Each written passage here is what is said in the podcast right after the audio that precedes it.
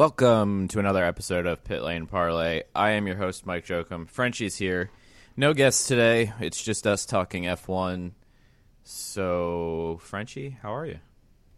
I'm doing good. Ready for another race this weekend.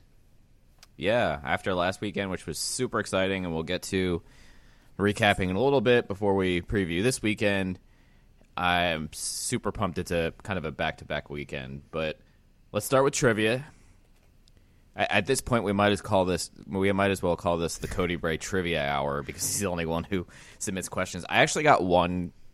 I'm going to leave the name out. DM from somebody random, and the trivia question was, "What is Lewis Hamilton's number?" I'm like, re- re- "Really? We're going to stump somebody on Lewis Hamilton's number?" And they're trolling you either, or maybe. Yeah, they could. They could be. I didn't think of that. It's been a long week. Let's go. Let's go. Let's go with the trivia question. The most consecutive starts. So driver, number of starts, and bonus point if you can guess the last race before the streak ended.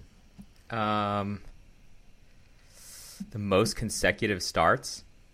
Yes. I think it's got to be Lewis at this point. It is Lewis.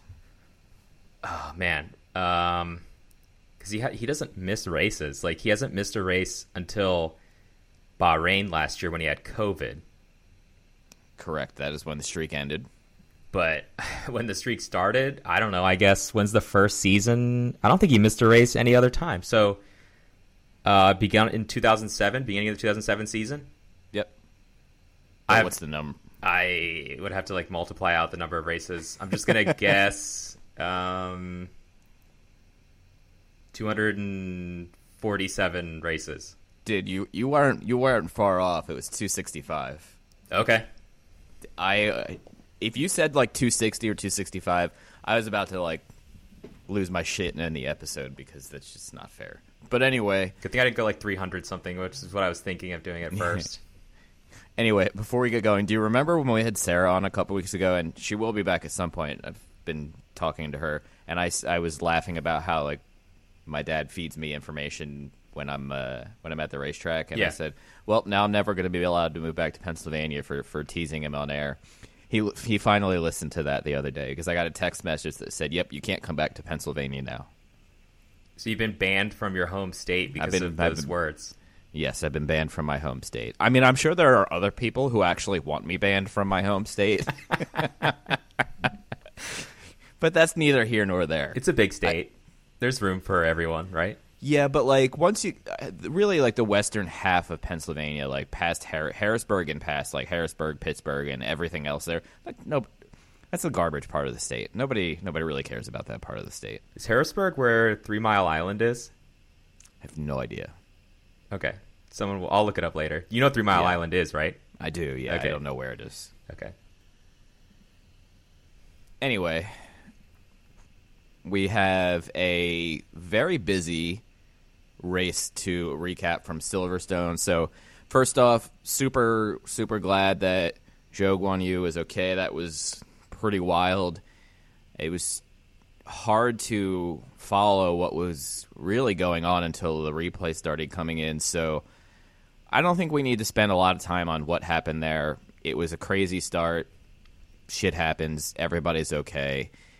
The one thing I will say that I found interesting, and some people pointed it out on Twitter pretty quickly, is that Zhou Guan Yu's roll hoop behind his head failed. So if he didn't have the halo, we could be having an entirely different conversation right now. And and the roll hoop failing is something that has to pass FIA safety checks, you know, crash the crash test and whatnot. So hopefully there's uh, uh, some sort of solution in place because we don't want to see something worse happen. But nonetheless, this brings me to rant number one of the day. We the the, the F one red flag rules are utter bullshit. The fact that like Ocon, who was involved in that accident, and a couple other guys who had pretty significant damage. Now, not you know race-ending damage because they were able to fix it in you know an hour, however long that the red flag was, everybody can change tires. It's just it's just such a garbage rule. Now I, I get it under certain circumstances, you know, the front wing is damaged or whatever, but there are certain things like you shouldn't be able to change your tires. You shouldn't, you know, if you have if you're damaged, you know, maybe you do like a damage clock, not to do something like NASCAR is doing. But if you have a red flag and the red flag is longer than an hour, if the repairs aren't done in a half hour, I'm just making up numbers here, your day is done. Because it's just it's not unfair. It's just it's just really dumb. I don't like it. Under the red flag rules, I think Russell, had he not gotten out of his car and been the good Samaritan that he was to go kind of run over and check on Guan Yu Zhou, Yep. I think he would have been able to drag his suspension back to the pits and been able to fix it if Ocon did, right? So he kind Oh, of yeah. got the short end of the stick there by doing something good, which Yeah. is odd. it, that's another. uh, I I understand that rule. Like it makes sense. In that in this situation, it also doesn't make sense because he was you know, making sure a fellow competitor was okay. So I don't I don't know I. I almost forgot about. I was I was going to skip over that one. It's it's another weird one, but again, like Russell's rim was completely shredded, so like, he would he would have had to change. It wasn't completely shredded. It was it was bent. It was bent in many directions. So I man, I don't know. Where where do we want to go with next before we get to the last twenty laps of the race? I actually wanted to get to the uh, climate protesters that Oh, Ran onto the good track. God. Okay. Well, my dad told me to make this episode more to be upbeat and positive, and so far we've been nothing but the complete opposite of that. Oh, I can be positive about this. I Okay. guess maybe. I understand their cause. They're Right. from a group called Just Stop Oil. So if you want to get attention, it makes complete sense to do it by coming to the Formula 1 race and protesting, but running out onto the track is just going to get you arrested and maybe killed. So I think Sebastian Vettel and Lewis Hamilton said, "We get where you're coming from, but don't do something stupid like this. It put lives in danger." I think everybody pretty much condemned this. We we've seen some real idiots run Yeah. onto the track. Especially, it seems like it happens pretty frequently at the British Grand Prix. Maybe Silverstone needs to look at their security a little bit, or some of the gaps in the fencing. But I want to just put that in there real quick too. That was Yeah. a, that was a big moment. That wasn't the race, but it was just an, another odd tidbit from the weekend. Yeah, can can can we talk about Silverstone there for a second because they knew the protesters were Yeah, they had police reports. about it, and they still screwed it up. Yep. And I understand. I am all for taking a closer look at climate change and figuring something out, hundred percent. But putting yourself on a active racetrack, or you know, because at that point, I think the cars were still circling under yellow. Were, they? They didn't know the around red track? flag was going to be called. They they were Right, just right, running right. out on the track, so it, it just happened that the race got stopped, and they were kind of lucky. But Yeah. Y- y- yeah. they were running Yeah, out on the uh, first lap of the race Okay. on the Yeah. straight where they're going the fastest on the Wellington Straight. Uh, no one's going to negotiate with those kind of people that do that, right? Like you immediately discredit yourself by running onto a racetrack to prove a point. I'm sorry, you broke the rules. You probably broke the law. Invite trespass laws of some kind, and you got arrested. So why do I want to work with you? You don't strike me as a reasonable person now. Why am I going to sit down and talk Right. about making Formula One more green? And they're already going to sustainable fuels. I don't know. There are worse things you could protest than Formula One, but that's neither here nor there, I guess, to coin a hickey phrase. Well done. Well done. All right. So then nothing happened for a little while. We had a. God, who was it that, that brought out that last caution? The one I want to talk about, The last caution? Where the, the where Ferrari going to Ferrari pit strategy Oh. places. I don't remember who did stop there. Oh, was it um wasn't it Ocon? Didn't he Yeah, yeah, yeah. something happened where he just stopped running and pulled off on the st- on the front straight? So many other guys had issues after the red flag. You know, Gasly and Tsunoda went into each other. Good Yeah. job, Yuki. We're going to talk Really about pr- Yuki in a minute. really proud of your efforts there. That was awesome, awesome work. And then, yeah, so we're to fast forward. Ocon, the ensuing yellow flag comes out, safety car, whatever you want to call it. And Leclerc is in the lead. They say, "Hmm, Your tires are a little bit newer than Sainz, so we're to leave you on hard tires and put Sainz on softs. I I fully understand why Leclerc was pissed off after the race. And Sainz goes out on softs. Everybody else essentially pits for new tires, except Leclerc. They were still So- going to make Sainz try to block Hamilton though Yep. with his new That- tires. Yep. The radio message was, "Please stay ten car lengths back so that you can hold off everybody else." And Sainz rightfully said, "Uh, yeah, sure." But everybody behind me is going to steamroll me and then steamroll Leclerc anyway. So what sense does that make? So good on Sainz for kind of giving the finger to the Ferrari strategy there and say I'm going for this. But before I continue and I, I talk forever, what's your opinion on everything? Ferrari's strategy when they were earlier in the race, just letting the two of them go at it as Lewis was catching them, instead of just picking one driver to sort of put out front, when I think Leclerc was clearly faster, even with his little winglet broken off.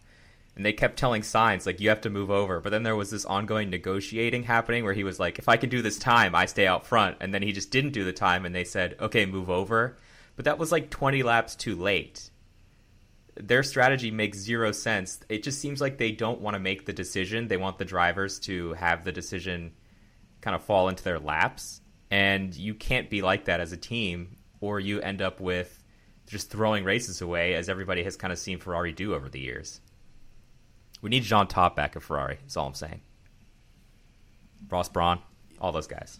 any anybody but Harry Potter's older brother, Mattia Potter. that guy re- really is the worst. His strategy, the, the strategy makes no sense. They're clearly at this point costing Leclerc a championship fight. He finished fourth because the ensuing battle there at the end, the Hamilton Leclerc uh, Perez battle, Alonso was- too, like he was Alonso on was that. right there. Was I mean probably one of the most epic battles in the last five in the turbo hybrid era Oh, of yeah. F1. I was on the edge of my seat for those last Yeah. ten laps or so. I mean, there were people in the tiny Mid Ohio Media Center for IndyCar, and we were all going "Whoa!" every time something happened because it was it was awesome. It was it, it got people who are maybe casual F1 fans going, "This this was the best race," and so I'm I'm pretty pumped. It was it was a lot of fun to watch. Sainz gets his first victory, which is super cool. His first pole and his first victory couldn't happen to a better guy. Yeah. You know, is there anything else about Silverstone that we glossed over? Um, I do want to talk quickly about a couple of quotes that came out. One of them has to do with what Helmut Marko said about Yuki, Ah, yes. and then Yuki's response to that. Um, so obviously, we know that Yuki has said some kind of not so positive things for his image, I guess, just about not wanting to work out, and he has these outbursts on the radio. And so Helmut Marko, everyone's favorite movie supervillain turned race team advisor, um, said that they've now hired a psychiatrist or psychologist to work with what he calls quote problem child Yuki Tsunoda to get his fiery temper under control. To which Yuki responded, I've been working with a psychologist for years. Yes, they just hired a new one, and I understand that I have these outbursts on the radio that I need to get under control. But this is nothing new. I don't know why he's going around making these comments. Helmut Marko is a buffoon. He's really just a horrible human being. and I mean, yeah, Yuki he he's got to relax a little bit because at at at some point not being relaxed is going to cost him a, a spot on not in F1 but on the track because he loses focus. And so I, I get that. And I was going to say originally, before your last point, all right, you know, working with a sports psychologist or some sort of psychologist for athletes is cool, highly recommended. Athletes all over the world in many disciplines of sports do it. Cool. And then once Yuki said, "Yeah, I've already been working with one." Yeah. What's what's the point in Helmut Marko's comments? It's not going to. It's not like a light a fire under him and, and get him pumped up sort of thing. Like this isn't this isn't going to do anything good for team morale. That's his way of So- working, though. He just loves to have Yeah. these derogatory quotes in the media, and that seems to be his way that he views will motivate his drivers. But I don't really know if it motivates anyone except Max Verstappen, who grew up with the twisted father, who like kind of had the same strategy. Yeah, yeah, that's fair. I I uh, God, yeah, like when this whole when the whole Piquet thing was going down, and Lewis Hamilton said, "Why do we let old people talk?" Oh, there was something about And- that that I sent you the other day. Okay. Remember. Yeah. So, and I and I know he was referring to the atrocious Bernie Ecclestone comments, but in this case, can we add? Why do we let Helmut talk? I mean, I agree. The guys, when you look at his Formula One results, I mean, he is a Le Mans winner. But if you look at Helmut Marko's racing results, it's really just strange that he has so much influence. And I, I get that his career was cut short by an injury. But he drove in Formula One a total of one, two, three, four, five, six, seven, eight, nine times over two seasons and somehow he's become like a major advisor, key player in the F1 paddock for years now. It's just kind of odd to me. If it was Alain Prost or something, like it would make more sense, and you'd kind of let him say things because oh, you're a four-time world champion, and you know about what motivates drivers. You were a driver. You were a team owner. You have earned that respect with experience. But Helmut Marko, I don't get it. Yeah, I I don't I don't either. Okay, what's next? Okay, so you just reminded me that we found out yesterday that Juri Vips is actually still part of Red Bull's junior driver program. So when they made that announcement, it was pretty misleading. So they announced that they had canceled their agreement with him um, to be the test and re- reserve driver for the F1 team. But that's it. That's all that happened because he still has his F2 drive, as we mentioned last week, and he's still part of the Red Bull junior driver program. So, yeah, that that's not a very good look. I didn't see many people reacting to that, surprisingly enough, but maybe enough happened over the weekend where that kind of got swept under the rug, and that was Red Bull's plan all along. Oh yeah, one hundred percent. I mean, the timing couldn't have been better in Red Bull's case because it was an eventful weekend with a lot going on. So now they can put this out there, and almost nobody is talking about it in any way. So I hate it. I hate everything about it. It's just, it's just a. I mean, it's a bad look, but at this point, are we are we even remotely surprised? No, we're. I mean, not really, but it's just pretty duplicitous of them to kind of make a big statement about, oh, we got rid of that guy, but no, you didn't. That was totally fake. Right.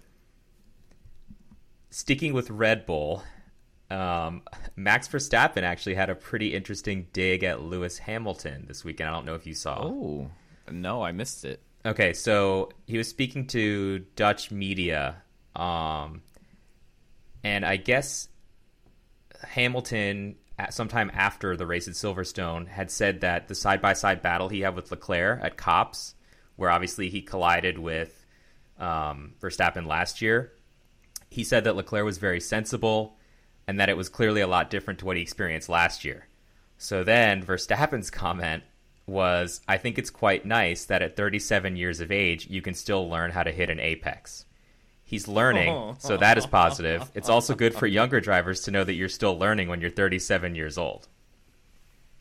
I, I have to say that's pretty damn good. It's even if it's not accurate and Lewis hits apexes, that's still pretty awesome.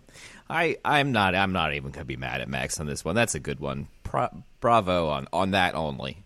No, I think it's some good ribbing at each other. I mean, he's obviously yeah. still upset about that event, and to kind of do a little snide remark in the media is interesting, and it's a lot better than what we saw last year with the T motors going at it and saying pretty nasty yeah. things at each other. Yeah, yeah. Okay, so is there anything else you think from Silverstone to really get into before we get into general news and then talk about Austria? This is the story of the one. As head of maintenance at a concert hall, he knows the show must always go on. That's why he works behind the scenes, ensuring every light is working, the HVAC is humming, and his facility shines. With Grainger's supplies and solutions for every challenge he faces, plus 24 7 customer support, his venue never misses a beat. Call quickgranger.com or just stop by. Grainger, for the ones who get it done. Running should be simple. Just put on your shoes and go. And yet, when you try to learn about how to get better at it, especially as you age, you're confronted with conflicting advice, complicated workouts, and confusing nutrition trends that just won't work for you. On The Planted Runner, I'll share exactly how to run faster, longer, and feel great doing it at any age because you don't have time to waste.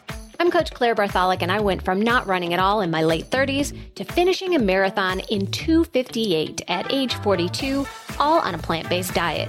I've helped hundreds of runners achieve new personal records well into their 60s and even 70s with science backed training, plant based nutrition, and proven mental strength techniques. Each episode of The Planted Runner is like a private coaching session on the run where you'll learn from me and the guests I interview. You'll get actionable lessons to help you become a better runner every week and reach goals you never thought possible. Whether you're training for your first 5K or your 50th marathon, take along the Planted Runner on your next run. Let me show you how your best running is still ahead of you.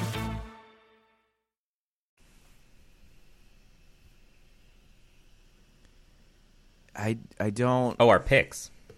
Oh yeah, yeah. so, everyone, we decided last week, if you remember correctly, that we were just going to pick two drivers, one inside the top 10, one outside the top 10 in the championship, and then average their finishing positions. So, luckily enough, my two picks were George Russell and Guan Yu Zhou, who both went out on the opening lap. So, I get a total of zero. That's. I'm so sorry. And so you then picked Leclerc and Gasly, and Gasly also went out late in the race thanks to his teammate. So by default, because you have Leclerc, someone who actually finished, you win that round. This is like the most depressing predictions win I might have, may have ever had because it's not like anything like actually. I, I don't deserve that one, but I mean, I'm I'm also gonna take it. So Yay me, yay me. Have we even kept track of who's winning? I haven't kept track of who won and lost these. We should probably nope. do that. That'd probably be cool, pretty cool, but I maybe next year. It's like already halfway through the year. it's a lot of episodes to go back and look at. In general yeah. news, what we've got going on is more talk about this cost cap Specifically, Alpine and Alfa Romeo have been arguing that there should be no adjustments to the cost cap, while some of the bigger teams and McLaren is really coming up against the cost cap. And Andreas Seidl has been saying we need an extra inflation allowance just based on everything that's going on in the world, um, so that you can basically, I guess, somehow add more money to the cost cap without technically adding more money to the cost cap. And the F1 Commission is going to meet in Austria before the race and discuss that, and then also discuss the F1 porpoising technical directives. So hopefully we'll get some more clarity on that because I know we discussed it last week, but there wasn't really a lot specific that came out.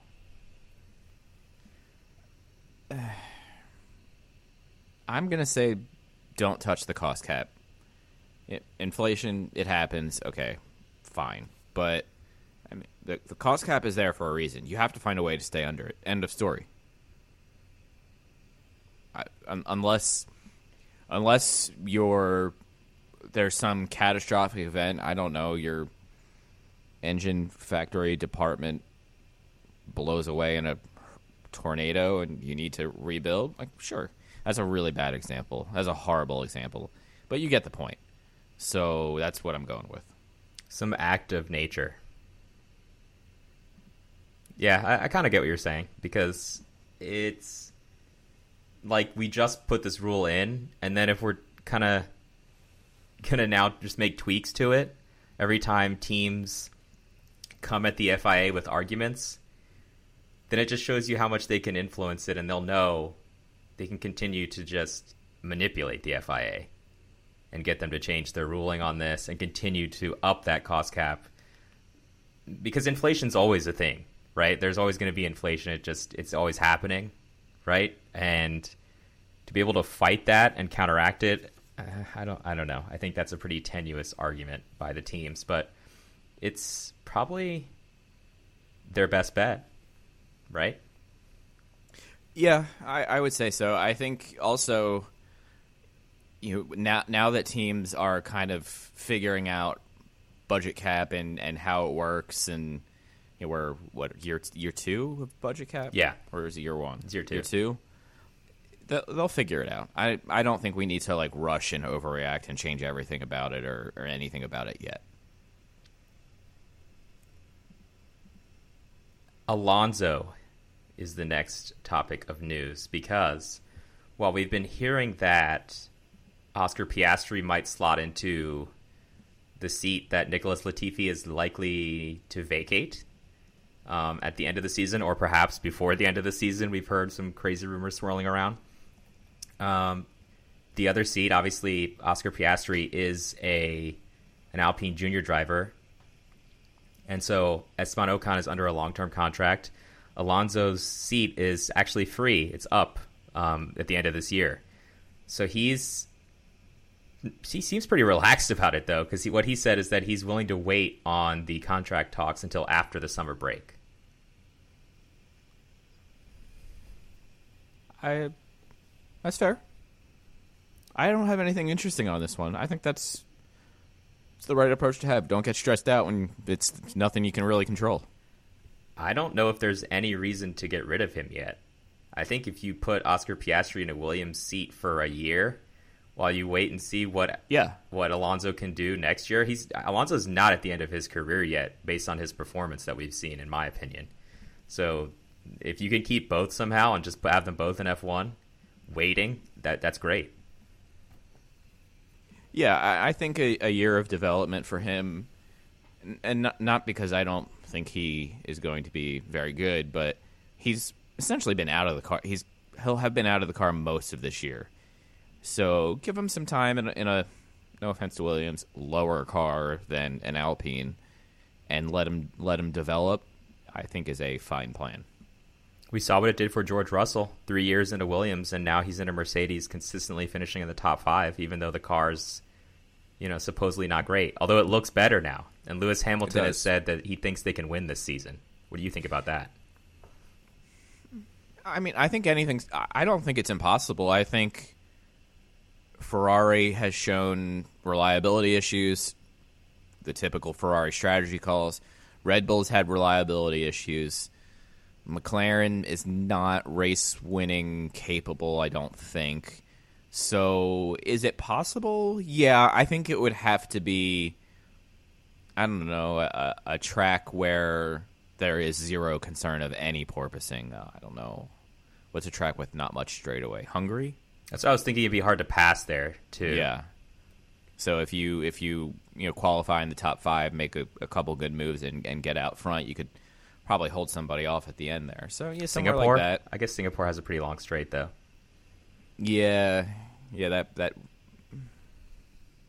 I- I would say something like Hungary before Singapore, but that's not a bad one either.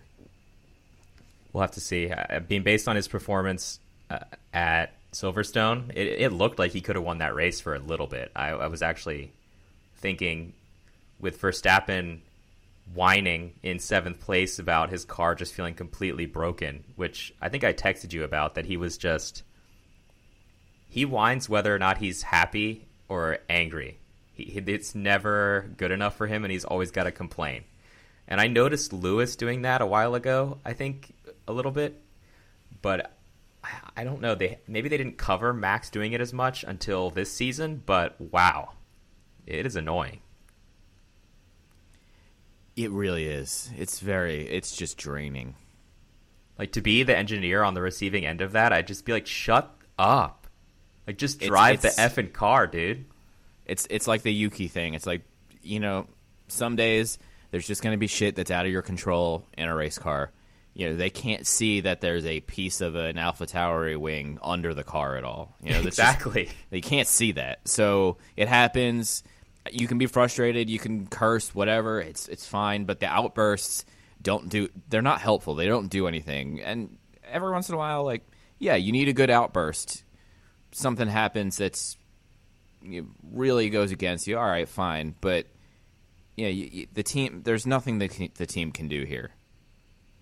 No, it, it's just it goes to show you, I think, how we've discussed this before. How many of the drivers in the paddocks are divas, as we like to call them? They are very dramatic, and they kind of need to have either the attention or just complain about something. But maybe that's also just race car drivers. Yeah, um, I mean, listen, all top athletes are divas to some degree, not just racing, but just in general. They're all point. they're all divas. It's a good point. Same thing like popular musicians, no matter what genre of you musicians, all divas. Yeah, it's a good point. I think yeah, once you are in that uh, luxurious lifestyle, maybe it's impossible. Maybe one day uh, we'll we'll both become divas once uh, PLP blows up and makes us both millionaires. I've been called a diva. Actually, I've been called a lot this week. So All right. yeah, but I did I did get called a diva this week, which is really annoying. I, I didn't think it was justified, but I don't consider you a diva, but thank you. I don't know. Our our listeners can weigh in. Yeah, I'm sure the guys in the PLP league will be happy to Disagree. compliment you. Yeah, oh yeah, yeah. to heap praise on you. What's next? I don't have anything else except for Austria this weekend, Ah, or yes. As it's called. Do you want to say it, or you want me to say it? No, I, I I want this one. Okay, Let me. we're gonna go for the official name here. The official name of this weekend, which includes the sprint race, is the Grosser Preis von Österreich 2022. That was a real. That was pretty good. I, I may have practiced it like four times before we recorded. I like it. I We should make a a um, soundbite of that. Yeah, yeah. That, I need a I need a soundboard again. Really, I need to. You know, my my old one got fried in a thunderstorm before I, m- I moved out here, so I, I need to spend the money and get another soundboard again. I think is what is what we've come to terms with. Maybe someone will send you one for Christmas. It's a while away though. Santa, please help. Yeah, you didn't get one for your birthday. No, What the heck, Oh, no, man? uh, that's probably why I am in the position I am in now because I didn't get a soundboard for my birthday. If you know what I'm th- if I'm talking about, I've talked to you a lot this week. Yeah, life is uh, interesting for our host right now. But we'll we'll get in, back to Cheers to racing. so the times for this weekend before we get into our predictions. Practice one is at seven thirty on Friday morning. Qualifying is then at eleven. Practice two is at six thirty a.m. on Saturday. Not well, happening. Well, the sprint race is at 10:30 a.m., so that's perfect timing. And then the Yeah. race is on Sunday morning at 9 a.m.